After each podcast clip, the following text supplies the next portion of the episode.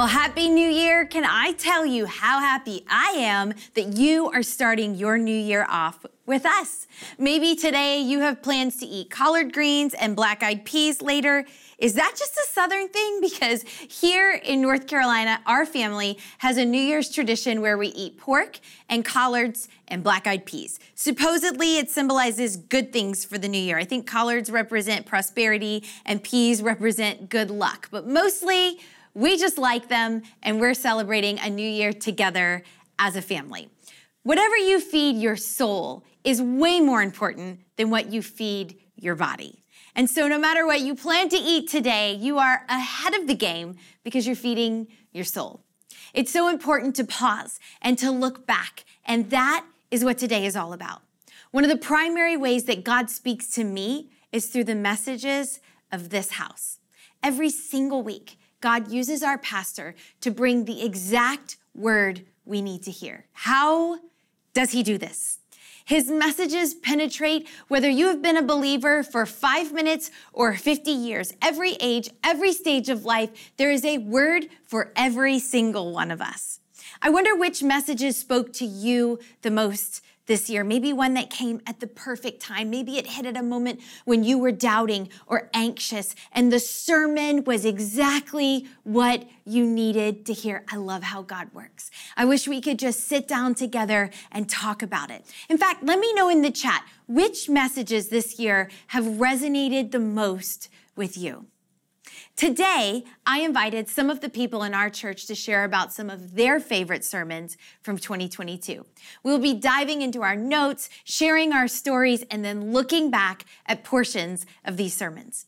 My hope is that these excerpts remind you of what God spoke to you and what God did in your life last year. I want us to go into 2023 believing that the same God that was with us last year will be with us again this year. Of course, He will.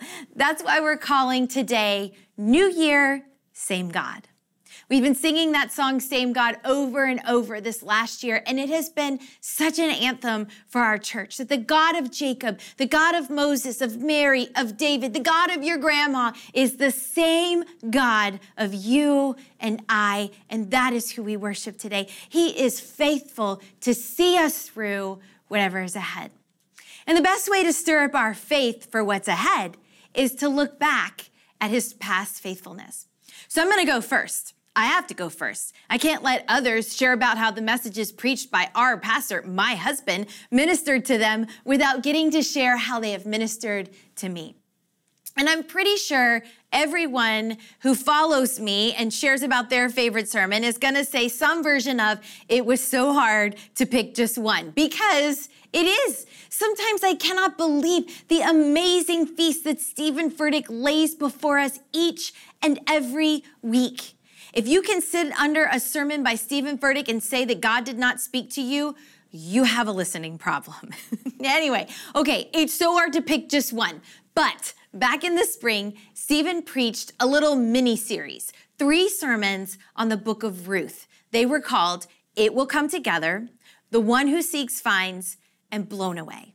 I felt like these three weeks, I was like trying to get a drink of water from a fire hydrant. Stephen was dropping wisdom faster than I could write it down, and God was speaking to my heart.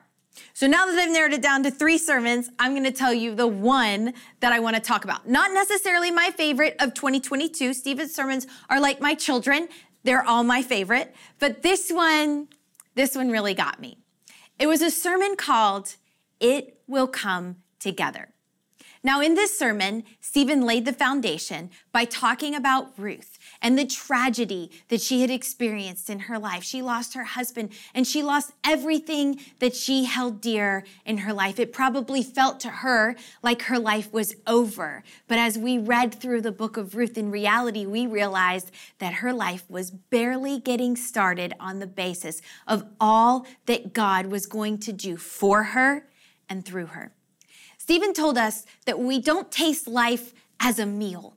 We experience the ingredients as they come. And the problem with this is that the ingredients themselves can often taste bad in isolation. This really hit home with me because I love to cook. And I understand that there are essential ingredients to almost every recipe that tastes bad in isolation, like salt and oil and flour. If you only taste those things, you would spit them out. But put them together, add in a little bit of baking powder and some eggs, and you're on your way to a cake. In my life, so often I experience disappointment or frustration when something that I asked God for doesn't go the way I thought it would. I ask God for this relationship, but it feels like we're fighting all the time. I ask God for this child, but now I feel like I don't have what it takes to raise them. I ask God for this new job, but now I feel lonely. And when I start to feel these feelings, my tendency can be to think that God is angry with me, or that maybe I did something wrong, or maybe I wasn't meant to have these things to begin with and I got it all wrong. And the thing that stuck with me from this sermon is when he said, Let God mix it. He told us that our prayer should be God, I want your will and I want whatever comes with it.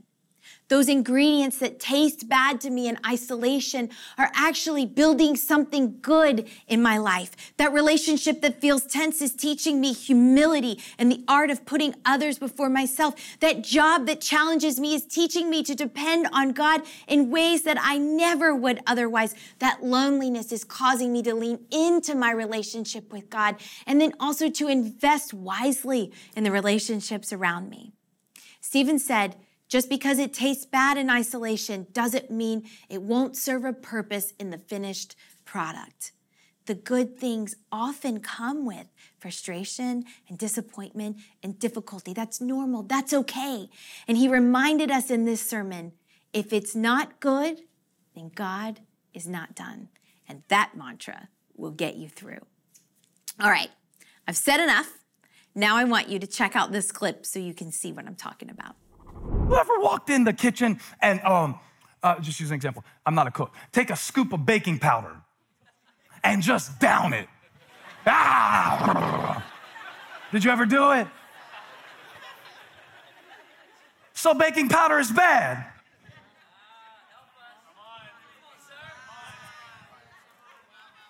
Anybody want a big heaping pile of baking powder for lunch today? Raise your hand. Why are you messing up my illustration, bro? now, this is the message. You want the whole message in a moment? This is this is the whole message. This is the whole message. This is why you came from Michigan. So God could tell you. This is why you tuned in online. Just because it tastes bad in isolation doesn't mean it won't serve a purpose in the finished product. I'm not saying that.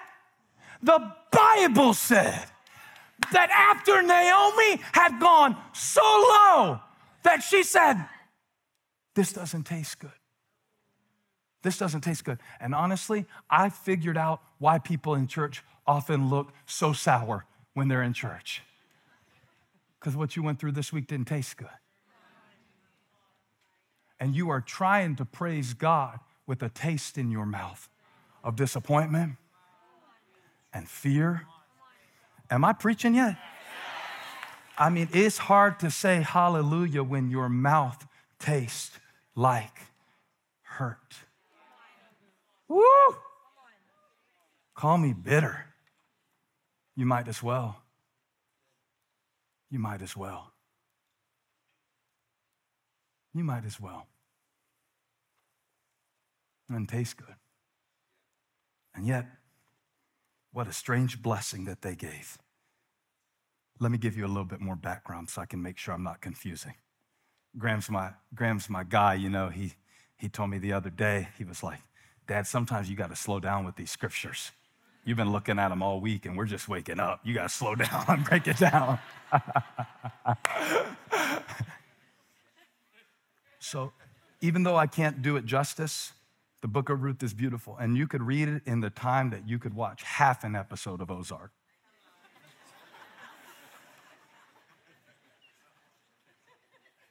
and when we move through it, we see Naomi, Elimelech, uh, Chilion and Mahlon. Mahlon's Ruth's husband. Orpah is married to Chilion. And both of those baby names are available, by the way, if you want to have an original name for your kid. But when they went to Moab, they, they went to a place that they didn't, this is important, plan to go. This message is for somebody who is in a place you didn't plan to go. And I'm gonna take it further. Sometimes it's a place you hate being there because they're from Bethlehem and they're in Moab. Kind of like when, when they went to Egypt. I mentioned it earlier, when the Israelites went to Egypt. They didn't go to Egypt because it was, it was their dream to go to Egypt. It wasn't on their bucket list to go to Egypt. They went to Egypt to survive. And we've talked about that a lot because I think a lot of the sin cycles we get sucked into in our life are out of survival mechanisms. And if we don't deal with it that way, we just put so much shame on it, we can't help anybody get healed because people won't come to Jesus because you don't understand the power of his covenant with you. You think Jesus is like other people and that there'll come a point where he'll be ashamed of you and he'll go, "Oh, well that's that's that's too far there. I was going to use you, but really you did that?" You don't understand the power of a covenant. But but Ruth did because when Naomi said, "Leave me, I've lost my husbands, I've lost my boys, I've heard there's bread in Bethlehem. We've been here 10 years." Naomi said, I'm not leaving. Make a covenant with you. Whither thou goest, I go. Your God become my God, and, and, and your God will often become the, the same God as your friends. If you are around people who worship status and stuff, it won't be long till you're shackled to the same things they are. But now touch, touch somebody next to you and say, You ought to hang out with me a, a little while. You hang out with me, you're gonna have strong faith. You hang out with me. Come on, Def Leppard. If you hang out with me. so, so they go back together. And, and Naomi, in this, this honest moment, she says, Call me bitter. I still got the taste in my mouth. I'm going back to Bethlehem, which means house of bread, which makes it that much more depressing when there's a famine in Bethlehem. When there's a famine in the place that is named after bread. When the joy of the Lord is supposed to be your strength, and you are a Christian and you're depressed, and you are a Christian and you can't sleep, and you are a Christian and you have addictions and you are a. I am a C. I am a. I am a C-H-R-I-S-T-I-A-N. But I got an A-D-D, A-D-H-D, A-D-D-I-C-T-I-O. I'm in the house of bread, but I'm hungry. Call me Mara, she said.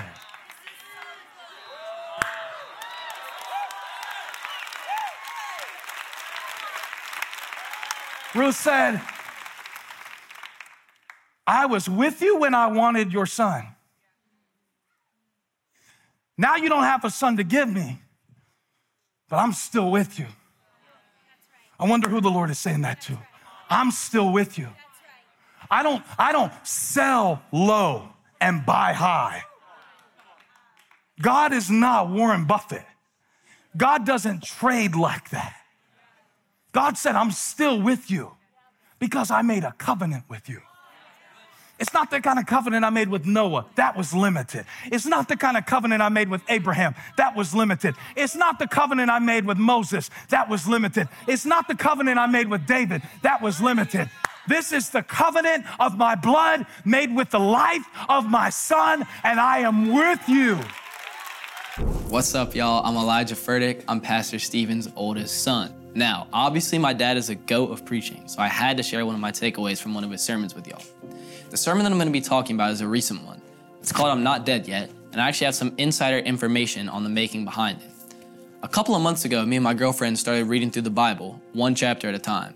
It felt like something that God was calling me to do because I wanted to get the full context of the Bible and everything that God wanted us to know. We told my dad what we were doing, and he said how much he loved it. A couple of weeks later, he asked us what chapter we were on so he could read it with us, and he sent us an application from the chapter.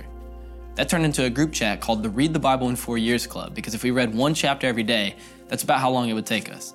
We started sending a key verse application that we took away from each chapter, and obviously my dads were always the best. When we came to the book of Leviticus, we started to struggle to find an application for every chapter because the chapters get so repetitive and specific. But somehow my dad would always find a fire application. Leviticus is tough because it's a lot of lists of rules and regulations for the ancient Israelites, but we still did our best to figure out what we could learn about God from reading it. Now, when I look at all the implications that my dad had sent in the group chat, one particular one stands out Leviticus 11. Leviticus 11 is a pretty boring chapter at first glance. It's all about the kosher laws and certain animals that people can't eat. I can actually show you guys the text, but he told us a couple of great points. Let me pull it out real quick. All right, here it is. Got it prepared, but you know, big old, big old long text. So, what's crazy is a lot of this actually ended up making it into his sermon. One of the things that he talked about in the text was how important it is to ask yourself do I listen when God tells me something that's polluting my heart, or do I only see it in others? Plank and speck type deal, you know? He talked about verse 37, which says, If a carcass falls on any seeds that are to be planted, they remain clean. He used this to tell us about the idea of the seed will survive.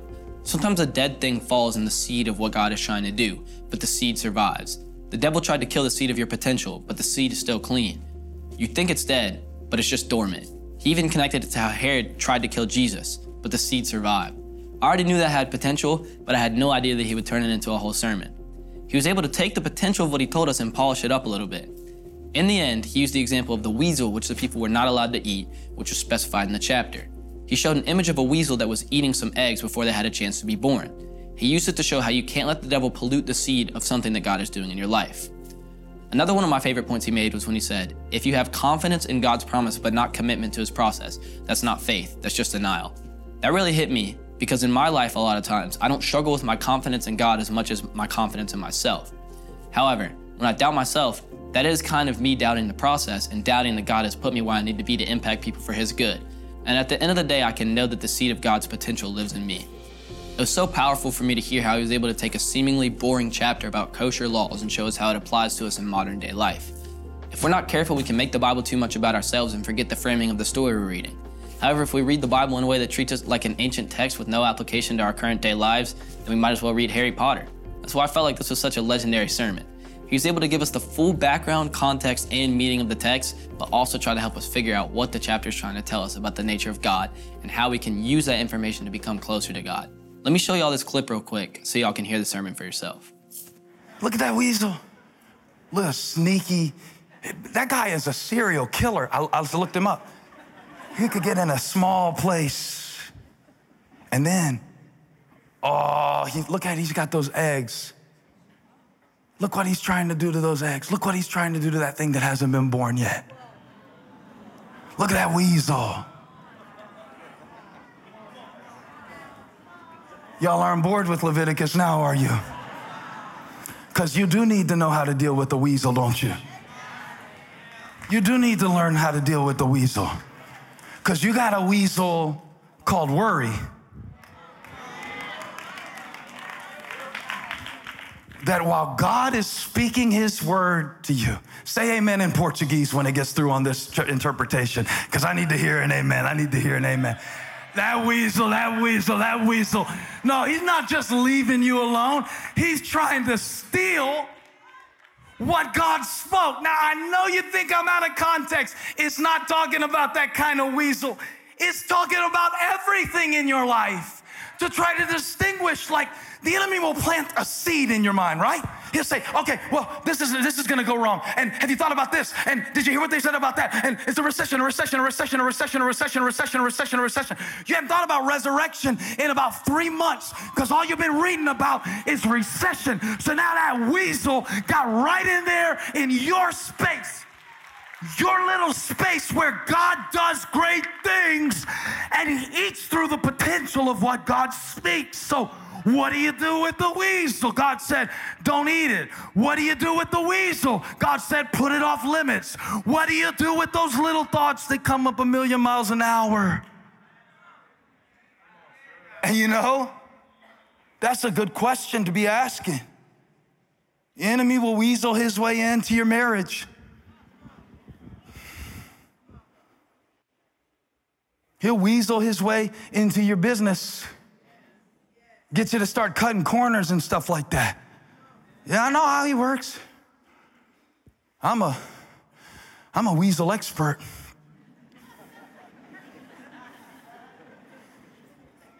Weasel try to keep you from worshiping God. A weasel. The Lord said, I'm gonna list a lot of things that will multiply rapidly in your life. Small things, moving things, saros. And I'm gonna show you what to do with them so I can keep doing big things. God still has big things for me. I felt chills on my body when I said it. God still has big things for me. Things that are bigger than my intellect, things that are bigger than my imagination, exceedingly abundantly above all I ask or imagine. The seed of God's potential lives inside of me. I say it again for the people who, who really believe what the Word of God says.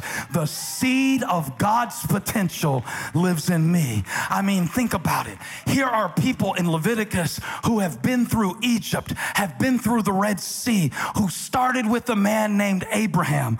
All out of one man came millions of people because God said, I will bless you and multiply you. And Abram was waiting. We preached about him for two weeks a while back. We preached about him for two weeks, how he was 99 and God gave him the promise when he was 100. And I preached on keep it 100. But can I keep it 100 with you? Abraham said, My wife's womb is as good as dead, and so is my body. And my body is as good as dead because I'm 99. But then something got inside of Abraham and kicked inside of Abraham. Because, see, the seed that was inside of him was greater than the limitation that was on him. So something got inside of Abraham and he looked in the mirror, but then he looked at the stars. And he talked to himself and his situation, but then he talked to God. And God reminded him of the promise. And Abram said, I'm old, but I'm not dead yet. I think he said it with no teeth. I'm not dead yet. I'm not dead yet. I'm not dead yet. I'm not done yet. I'm not dead yet. It's not over yet. I'm not dead. God's not done. If I'm not dead, God's not done. Greater things are still to come. Do you believe it? Wow, that was an amazing sermon. If you hadn't gone back and watched it, if you didn't know, it's on YouTube. Matter of fact, all of the messages from Pastor Stephen you can find on YouTube. And so go back, watch them. I don't know about you, but every single Sunday, I actually watch the message two times. I watch two times. The first time, I watch it for myself. As a husband, as a father, just as a man, I need to be able to take some time to see what does God want to speak to my life. But not only that, not only that, I watch it the second time because I'm trying to figure out how am I going to reteach it? How am I going to re-preach it? And after Pastor preached this sermon called Bent Knees Breaks Chains, I went back and I began to read over and over and over again throughout the story of Joseph. And God just really ministered to my soul. I love how Pastor just gives us a fresh take on so many stories that maybe you've read over and over and over again. But in this message, it reminded us that life happens. Sometimes we go through things that are difficult. We have loved ones in our lives that are struggling, that are hurting, that are maybe maybe sitting in a hospital bed. And in those moments, sometimes you feel helpless. Sometimes I just get paralyzed because I feel like there's nothing that I can do. What I love about this message, bent knees breaks chains, it reminds me that yes, God is in control, but I'm responsible for my posture. And Pastor, in this message, he gets right on his knees and he demonstrates that it's bent knees that breaks chains. Now, I will either stay chained to the event or I'll make a decision to fix my posture. When Pastor said that, it really spoke to me because it lets me lets me know that that, that I can do something. I can focus, I can worship, I can lean into the presence of God. I can get some people around me to support me and encourage me. And then God will do what only He can do. And so here's one of my favorite moments from this message Bent knees breaks chains. And Joseph has a decision to make. And he does it like this I'm not God. And in the moment of decision, he takes a posture as the second most powerful man in the land. He takes his posture to say, God, has been I wonder what it would look like for you to have this mentality to say, God put me here for a purpose, and I'm submitting everything that's happened to me to God. I'm gonna do, I'm gonna, I'm gonna, I'm gonna put myself in a position on my knees before God. I never come to preach to you if I can help it that I don't do this. Even if it's for 10 seconds before I round the corner, because a lot of times the, the way that I'll preach, stuff will be just be coming to me to the last minute. And I'm literally like, rah, rah, rah, but I try, I try every time to take one minute by myself and say, God, when I get out there today, and there's, there's people out there whose parents abandoned them. There's people out there who were molested. There's people out there who are going through the most scary medical situation in their life or their kids are. There's people out there who have no idea how they're going to catch up on four months worth of mortgage. There are people out there today who need you. And I can only meet that need on my knees. And it reminds me that if I do this, I can do this. Because, see, the power that you need is not in me. But if I go to the one who has all power and all authority, and I get down low and I say, God, I lift my eyes to the hills where does my help come from? My help comes from you. I know bent knees can break chains. I know one word from Almighty God, one breath from the Spirit of. I feel chains breaking right now. I feel burdens lifting right now. I feel shackles shaking on prison floors and prison doors flying open right now. Because when you do this, God does that.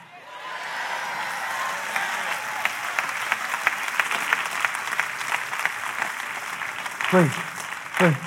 What you did to me was bad. What happened to me is bad. What I'm going through is bad.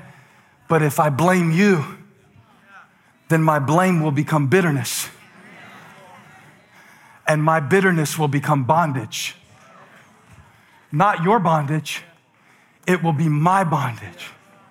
So I either get to stay chained to the events or I get to make a decision. This is where God brought you to. This is why you logged on. This is why they sent you the link. This is why you came to church. You thought you decided to come to church? You're crazy. God sovereignly brought you to church. You had 10 excuses not to come. What didn't fit? And I have nothing to wear. But here you are. It's, it's a size too small, but you came. Why? For this moment. God wanted you to know you are in an important moment of your life. And if you do this, come on, every athlete knows you can't hit a golf ball good if you don't bend your knees. That's where your power comes from. You can't shoot a basketball right if you don't bend your knees. That's where your accuracy comes from. You can't do a takedown standing up straight. There's no Division One wrestling champions that stand up straight, talking about, ah, ah, ah, ah, ah. Why are you fighting your battles like this when God gave you this? This is how I fight my battle, devil. Watch me surrender to God. Because bent knees break, you can't do it in your own strength. If you could, you would have by now. But God brought you to your knees because he's breaking some generational chains. I feel the Holy Ghost. Come, Lord, come, Lord. Break those chains. Break it, break it, break it, break it, break it, break it, break it, break it. The past has no power over you. The blood of Jesus speaks a better. I break it in the name of Jesus. Okay, bent knees breaks chains. You got to listen to chat there. Go and catch that message because just a clip like that, it's not enough. You got to catch the whole thing. Okay, one of the things I love so much that we get to do as a church is see how far these sermons reach. Now, back in September, we were able to share a story with you about one of our family members in the DMV area. Now, I'm sure you remember this because all I heard was so many people said, Man, we love Leon. That message was so good. That video is so good. And so today, we wanted to bring Leon here to share a little bit of how messages have impacted him. So we don't have him in the room, but we've got him right here. So, Leon, thank you for joining us. Thank you for being a part of Elevation Church. We love that it's not buildings. We talk about that all the time. It's not buildings here at Elevation, it's people. And from where you are, you've been impacted by messages. So, why don't you share with the church family a message that has meant a lot to you this year? Thanks, Pastor Chad, for having me. Uh, there's so many messages, of course, that resonate with me, but there was one particular message that uh, Pastor Stephen preached back in April, I believe, and the name of the message was "The Facts Aren't Final." And one of the things that Pastor encouraged us in this message was that most of the time, or some of the time, the things that we struggle with in our faith actually have nothing to do with the enemy and have nothing to do with an attack, but it is some things that happen with our friends, and some of those things are actually facts.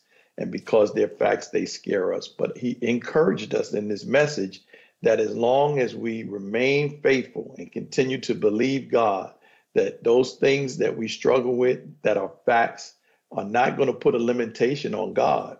But if we continue to worship and we continue to believe that those things will begin to be a blessing in our lives. And I'm so grateful for that message. It impacted me because I was going through something at that time, and it really spoke to my heart. Well, uh, Leon, you're preaching it. You might as well keep going. Okay, no, we're gonna share it with you though. The facts aren't final. Take a look. It's kind of our junk drawer to say, I'm just under attack. Mm-mm. Mm-mm. It's not always an attack. No, it's not. it, it is sometimes. It's not always an attack, and it's not always the enemy. Because I know the devil is a liar. Even when I believe him, something in me kind of knows, called the Holy Spirit, this is not true. So the devil's lies are one thing, but look at the passage with me. In verse 35, it doesn't say that the devil told Jairus a bad report it says that while Jesus was speaking, follow me, some people came from Jairus' own house, people who worked for him.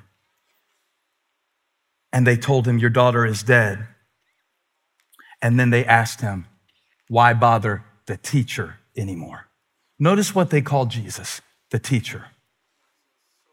Because to them, that's all he was. They didn't believe in him yet. He hadn't died yet, he hadn't risen yet. These were not believers in Jesus. These were members of the synagogue who were still making up their mind about Jesus. So when they call him the teacher, they're not lying, but they are limiting.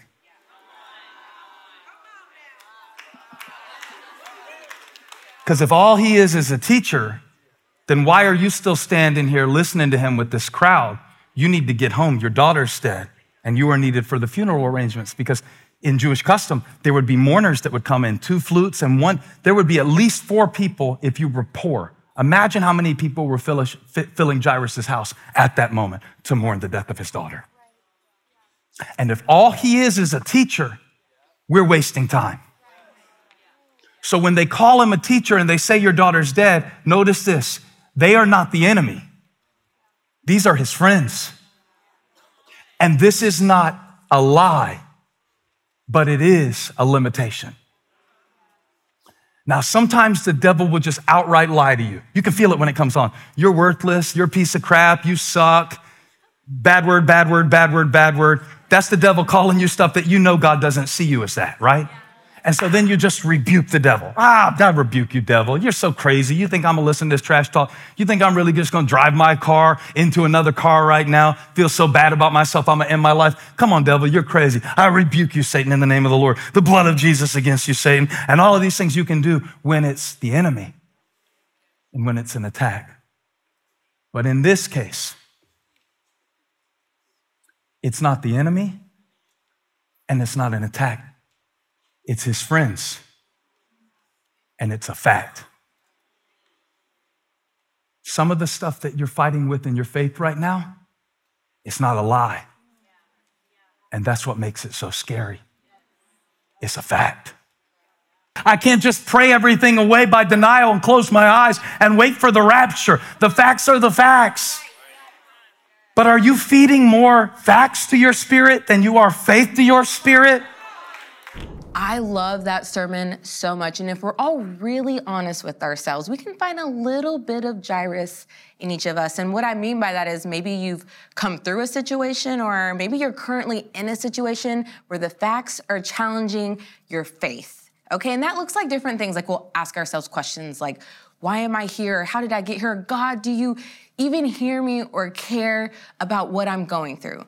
But the one thing that I know can be fact checked is that God is always bigger than our circumstances, okay? And here's the thing this passage of scripture comes from Mark chapter 5, and it is like the gift that keeps on giving because we got to hear not one, but two sermons from this passage of scripture because just a few weeks later, Pastor Holly preached a sermon called Waiting on My Miracle, where we got to revisit the story of Jairus. And this is such a great story of scripture that talks us through several different things, but just maybe you remember, but in case you don't. This is a story where Jairus meets Jesus and his daughter is sick, and he asks Jesus to heal his daughter, a thing that we would all maybe be looking for. What do you need healing in? Is this something that you're willing to come and ask Jesus for? But en route to go heal his daughter, this other really popular Bible story comes up that you maybe know about or have heard about, and this is the woman with the issue of blood. And in the midst of Jesus going to heal Jairus' daughter, well, he ends up healing this woman and stopping to address her, which is amazing, right? This is a good thing that's happening. But in the midst of this miracle happening, the miracle that Jairus was hoping for ends up not happening because his daughter dies. And here's the thing we've all maybe probably had a dream, a hope, something that we were wishing for, something that has died in our lives. And I wonder what we do in those moments. If you're anything like me, I'm a little embarrassed to admit this, but I'm hoping I can be honest with you. I get mad, I get angry, I shut down, and I don't always handle these situations in the best way. But one thing that we learned in this Bible story is the example that Jairus set. And this is what Holly preached about is what should we do whenever we're waiting on a miracle? And Holly says it best whenever she says if you stay close, if you stay close, you'll come out stronger on the other side. Holly preached about staying close to Jesus in the midst of waiting and then seeing what God can do through that because that's where he reveals himself to us. That's where we grow in our faith is in those moments of waiting and walking close to Jesus. I feel like I've talked enough about it. I would love for us to be able to relive a little bit of this sermon. So let's take a look at this. One of the greatest things that I'm learning about prayer is that I have to hold my list the things I want God to do, how I want Him to do it, when I want Him to do it. I hold my list with a light grip. Because sometimes God's gonna ask me to let go of my list, but hold firm to my faith. It may not happen the way you thought it would, but my faith is not in the list. My faith is in my God, who I believe is working all things for my good. My faith is in the God who knows the number of hairs on my head. My faith is in my perfect Father who knows me better than I know myself.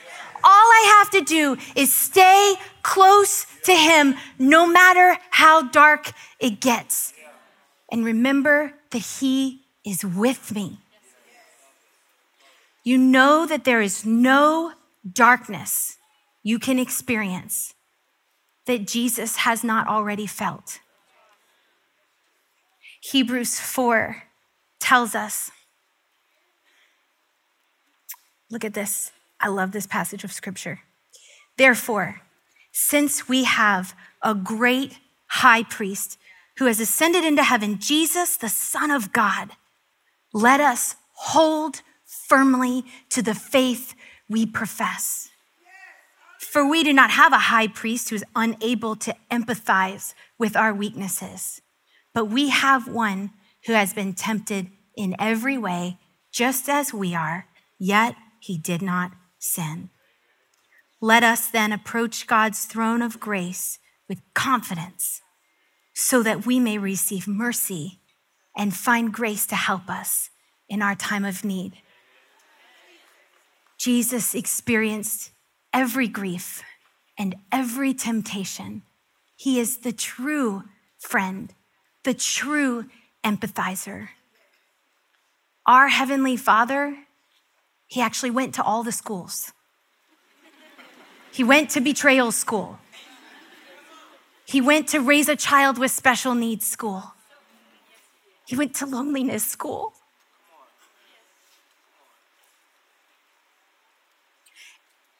And you can you can come to him.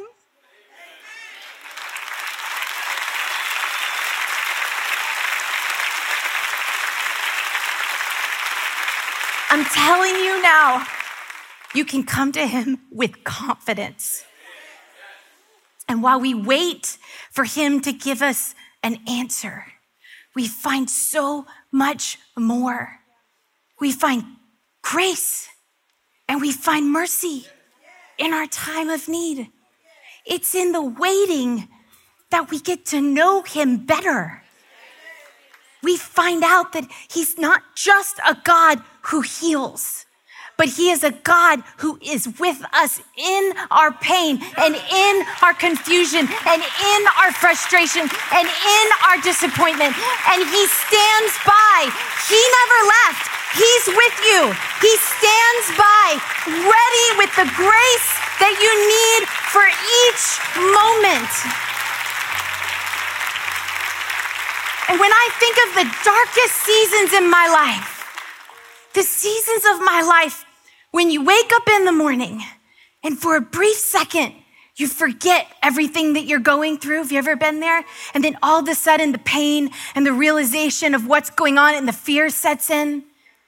In those moments, what I remember most from those seasons is the tangible presence of God. If I didn't stay close to Him, I wouldn't have gotten out of bed. If I didn't stay close to him, I wouldn't have made it through the day. I know I wouldn't have chosen those situations and those seasons. But I'm here to tell you today if you stay close, you'll come out stronger on the other side.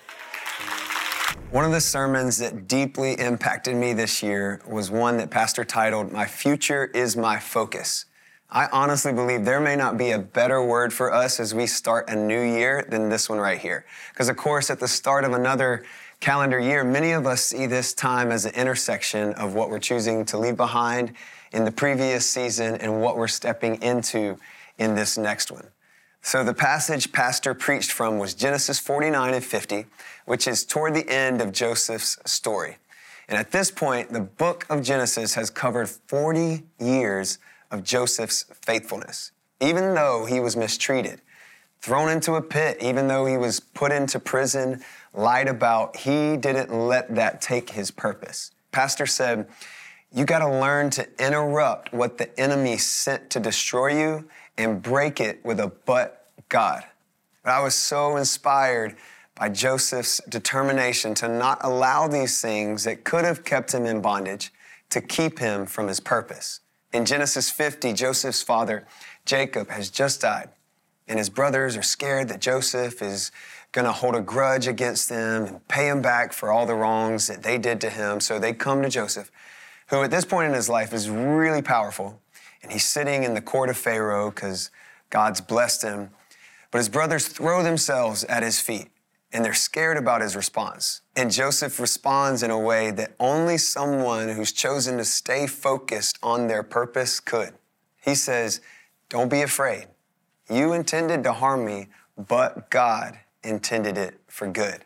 And I want my life to be marked by that same heavenly perspective. And so we just prophesy that same over you in this new year, that you'll focus on what matters, that your focus will be fixed on the truth that Christ is in you, and that is enough. And when the enemy tries to attack you with shame or condemnation, you'll hit back with, But God, who is rich in mercy, has made me alive in Christ.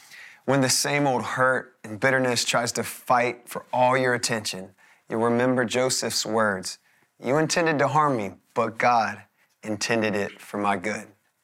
In the clip we want to show you now, Pastor Stephen has just pulled a few of our campus pastors up with him on stage to help demonstrate what it takes to keep your focus. And I want to show you that now. Telling God you're worthless is an insult to the word that He spoke over you. And it is the opposite of worshiping God to tell Him how worthless you are because the focus is on you.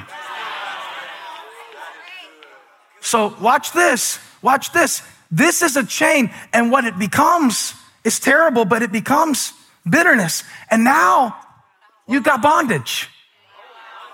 Walk with it for me in your own life. Something bad happens. Oh, that's horrible. I didn't get to finish because of them. They weren't there for me. I mean, if we just named everything that's in this room, forget about all over the world. If we just named everything that's in this room, if we named everything bad that happened in this room, I wouldn't get to preach another sermon until 2064. All right? I wouldn't get to preach. If we spent the rest of this day, we would spill over into tomorrow. And then yet Joseph, after, after everything he's been through, Genesis 50, 20, put it on the screen. You intended to harm me. And that's all he said about that. Now that's freedom. Uh, hold on. He wasn't in denial either because he still wept. There was a process. He didn't say it the next day. He didn't say it in the pit. He didn't say it in the back of the caravan as he's being, being sold and chained. But at some point, his perspective became, but God.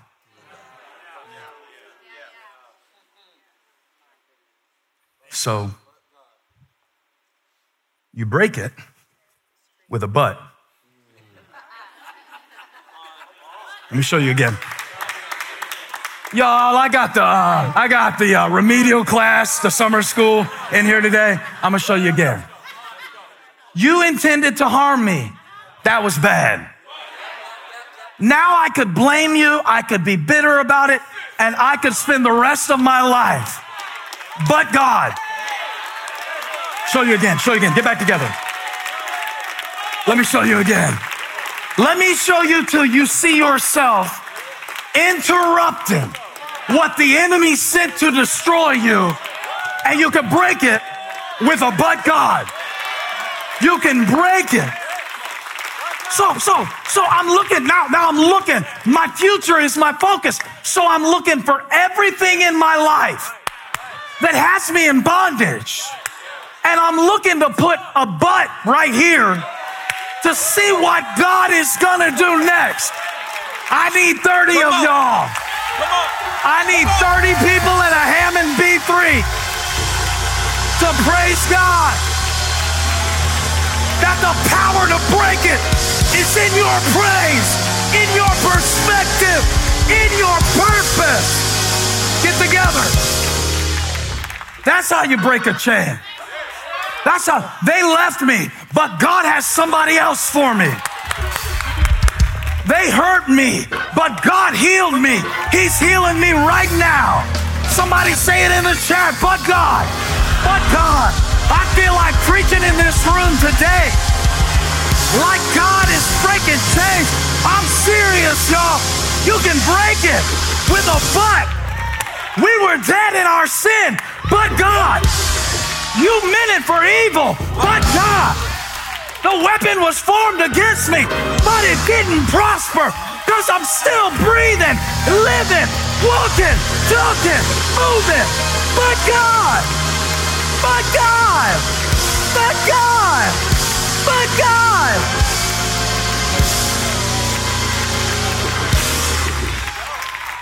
Ah, I can break that thing. I can break that thing. You break it before it breaks you. You hear me? You break it before it breaks you. New year, same God. I hope that this encouraged you.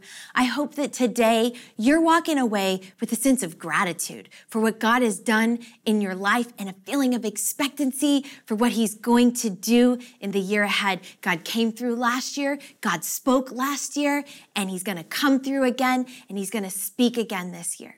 If you missed any of the sermons that we talked about today and you were thinking that you would love to see the rest of it, good news. They're all up on our Elevation Church YouTube channel or also available on the Elevation Church podcast. The titles are all listed in the description below. I also hope that today you'll take a few minutes to reflect on the past year. Yes, it's important to set goals for the year ahead, but before you do that, take some time to look back at the faithfulness of God in your life in 2022. How did God provide for you? Who did God bring into your life? Who did He remove from your life? What did God speak to you this year? If you'll just start writing and reflecting on the presence of God in your life over the past year, I know that you're going to be overwhelmed with gratitude and excited about what's ahead. Or maybe I should say, excited about who is ahead with you. He was with you in 2022, and he'll be with you in 2023. And I have to say thank you to all of you who attend a location, who watch every week, who volunteer, and who give faithfully to this ministry. Pastor Stephen and I count it a privilege that we get to do this every single week right alongside you. Let me pray for us. Heavenly Father, we thank you for your presence in our lives. It is with gratitude that we look back, and it is with excitement that we look ahead. We know that whatever we will face in 2023, we do not have to face it alone. You go before us, you come behind us, you're with us every step of the way. God, we surrender our year and our lives to you.